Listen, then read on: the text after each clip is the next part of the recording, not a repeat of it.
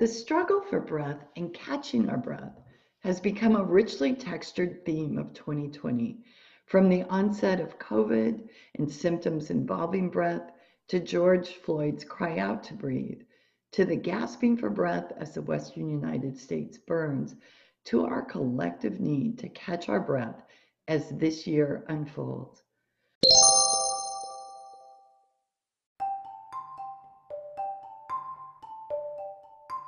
Welcome to the Breathing Room, a space to discover the gift of a cleansing breath. I'm Lauren Hubele, and in this series, I'm inviting some of the smartest and most compassionate women I know, each subject matter experts in their particular field of natural health. Today, I have with me Cameron Scott, psychotherapist, trauma specialist, and passionate polyvagalist. Thank you, Cameron, for accepting my invitation. It's a pleasure to be here, Lauren. Yeah. So, Cameron, this is a lot. This is a big topic. How are you making sense of it for yourself personally? It's a big topic today with so much going on, and you just, you know, mentioned a lot of reasons we all be having trouble catching a breath and how even prior to this focus on breathing, it's always been sort of in our language, you know, take a breath, you know, chill, you know, try breathing, you know, it's breath is intrinsic to our sense of either safety and well-being or those cues for danger or threat, which then affect our autonomic nervous system. Wow. So when we can't breathe, it's giving our body a cue that there's danger. Absolutely. And remembering the autonomic nervous system is 80% listening to cues precognitively from the body, the environment, and from other autonomic nervous systems. So, hearing that, Karen, it could almost be happening from two directions. We yes. could be physically struggling for breath, but our neuroception is also giving us cues for danger that causes us breathing challenges. Yes, it goes both ways, so it is both. Wow. So that is absolutely heightening this whole response. Mm-hmm. Are you are you hearing about this much from your clients? Very much so. And honestly from family that well, you know lives all over this country too. I have young adult children on the West Coast and just talking about what it means. I know people who have been affected by, you know, Mr. Floyd's death. I mean, there it's just it is it's heightened because it's actual breathing and then there's also how many cues that doesn't involve actual breathing initially but really reflects a sense of danger in other ways we are experiencing life right now you know, that, that reminds me, Cameron, I had a um, student of mine um, in one of my classes who was in San Francisco at the height of the fires. And she had young children and, and she said that, um, you know, they had their windows closed. There wasn't smoke in the house. They knew that the fires were far enough away. But the combination of all the signs that were coming in for her body, she could not regulate her nervous system. Yeah. It's it's what happens. Yeah. It, if our autonomic nervous system is not able to regulate out of that sense of danger or threat without that support, it's going to keep saying, "No, no, I don't sense safety." we we never win an outright fight with our autonomic nervous system. That's important information, as is all of this, because so often people that right now are struggling with breath get themselves in a loop of saying logically, come on, you can breathe, there's air, you're fine. But that doesn't really work, does it? No, it doesn't.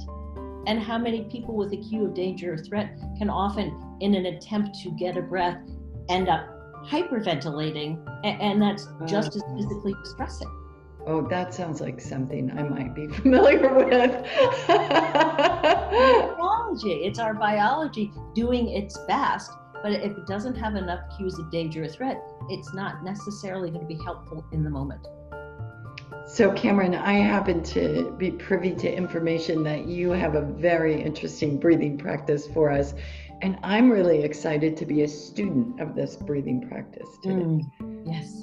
Well, the two ways that we help support our autonomic nervous system, or as Deb Dana would say, our vagal tone, is both by ways we can support and notice bringing ourselves, if we found ourselves dysregulated, back to regulation. And what are the ways that we can really increase that vagal tone, which are our is our overall resilience. So in a moment we can support vagal tone. It's like having those stronger muscles that'll work more quickly when we need them. Mm. And I will say that there are many, many across healing practices um, and life practices that include breathing. Sure. And I'm just going to mention a couple that um, I've been trained in that are specific to the autonomic nervous system. So it's simply using that lens. But if you start to think about any breath practices you might know, they all, all roads lead to Rome. They're all looking to bring some kind of regulation. And early on, when I was training in polyvagal theory, Deb Dana was teaching the work of Andrew Weil, who is um, I can see your smile. Off. He's been around for a while. He was a classic Western medical doc who then mm-hmm. adopted some of the Eastern principles. But he was using that understanding, scientific understanding, that any form of elongated exhale, elongated release of breath, is going to support vagal tone. Mm. And he yeah. specifically worked on it, and you can actually Google this one very easily four, seven, eight. You can not only need to put in breath work, but four, seven, seven eight. eight. Then you can find it through Dr. Weil. You can find it's eminently easy to find. And what it suggests is initially to build it as a resource that you try installing it by practicing it several times a day when you're not needing it. Right. So I'm at stoplights. I'm taking a bathroom break. I, you know, I'm having a moment before a meal, and and I started to play with this, and it is quite simple. It's inhaling through the nose to the count of four. So one, two, three, four through the nose. Then gently holding the breath to for a count of seven and then exhaling as if you were blowing through a straw or blowing out a candle through your mouth. Uh-huh. And we do four rounds of this. Would you like to try with me? Yes, yes, please. It, you count yeah, for me? For some people, it, I, am having a moment of wanting to disclose because for some people, um, holding their breath seems triggering. It, it goes into that response. I don't want to hold my breath. Yeah. And it starts to feel the pressures on the, the diaphragm up. So when we talk about holding our breath, we're actually holding it with a little pressure on our diaphragm down. Oh, okay. And, and we can feel a difference. Okay, the, the I could just feel myself relax as you said that. Yeah, the self disclosure that I will share, and your, your listeners will laugh at me. I was having trouble with having had a trauma history, getting that because I started to hold my breath, and I got, sure. oh, I got very, you know, mobilized. I found the easiest way to feel this was actually when I hopped on the toilet first thing in the morning. And, that gentle holding of the breath, a slight bearing down, gives us that sensation of, putting just gentle pressure on the diaphragm mm-hmm. down. Okay. So, something for people to try if this doesn't seem to be making sense. But in the moment, let's see how it feels to your system. Okay. okay. And we'll just take it and inhale through our nose to the count of four. One, two, three, four. Gently hold to the count of seven. One, two, three, four, five, six, seven. And then exhale through your mouth like you're blowing out. One, two, three, four, five, six, seven, eight. Wow, I was suddenly reminded of Lamaze class 18 years ago. Again. yeah. And you know what? The counting doesn't matter because what we're looking for is the experience of a quicker inhale, a slight hold, and a longer exhale. So if you want to, you could count quicker than I did. And, and if you want to over time, you can really extend it. It's what feels comfortable. but let's let's try it again, and and, and just take that inhale through your nose to the count one, two, three, four. Gently hold it, diaphragm pressure down. One, two, three, four, five, six, seven, and that exhale. Focus mouth exhale. To the count of three, four, five, six, seven, eight. Lovely. Lovely. So all of this was done offered to me early on in my training and i was skeptical about all of it i'm like yeah you know what is this going to do for me? But because i was a student at the time I, I diligently practiced it during the day. And it's particularly helpful um, when somebody's mobilized to help bring some vagal tone in, in the moment and help them come back from a mobilized state. So i actually woke up in the middle of the night when I had been practicing this for several weeks, having had some sort of horrible dream. And all I could know is I could feel my heart beating, I was sweating, I was having trouble catching my breath. And, and I don't know, there must have been just an itty bitty amount of ventral vagal energy there that I thought, I should try this breathing thing.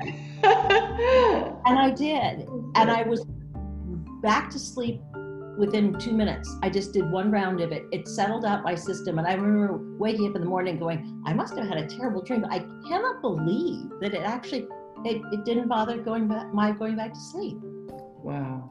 Wow. So Cameron, I have a question uh, because this is what came to me is practicing this when we don't need it, does it improve our ability to slide into it when we do? Absolutely. There we are putting it into a resource. Okay. So it allows that. Oops, sorry. it just allows those new neural networks that's more easy for our autonomic nervous system to recognize, oh, resource, it'll help me out. Okay. Tune in. Tune yeah. In. Perfect. Yeah. Yeah. And did you have some other exercises? Yeah. Uh, Deb Deb taught us um, Deb Dana, the polyvagal theory, taught us the 478 breathing. She's currently teaching, um, which is based on the work of Peter Levine, the somatic um, experiencing, um, the breath pattern that's called VOO. And it's again, V O O, readily available online. He's got some longer videos on it that are very sciencey, but many people have adapted it. And it's again based on the principle of it inhale and then that elongated exhale. And he's using the VOO. So there's a little bit of vibration of the, the voice and, and bringing it into, and it's a very effective tool. So is that a little bit, does it uh, like humming then in a way? Because yes. that vibration. Exactly. And humming is another thing that does, you take that breath and if you hum, it, it, it's right there. Karen, these are great tools. Thank you so much. They're worth playing with. They right. do no harm and can do a lot of good. Yes, and they're free. And right. Yes. yep. so, Cameron, where can people find out more about your work? Um, I have a website. It's very simple, but it gives the flavor of my passions, and it's CameronScottMA.com. Beautiful, thank you. Um, and if anyone would like to hear more about gemmotherapy, you can find out everything you need to know at laurenhubele.com. Cameron, thank you so much. It's been a pleasure.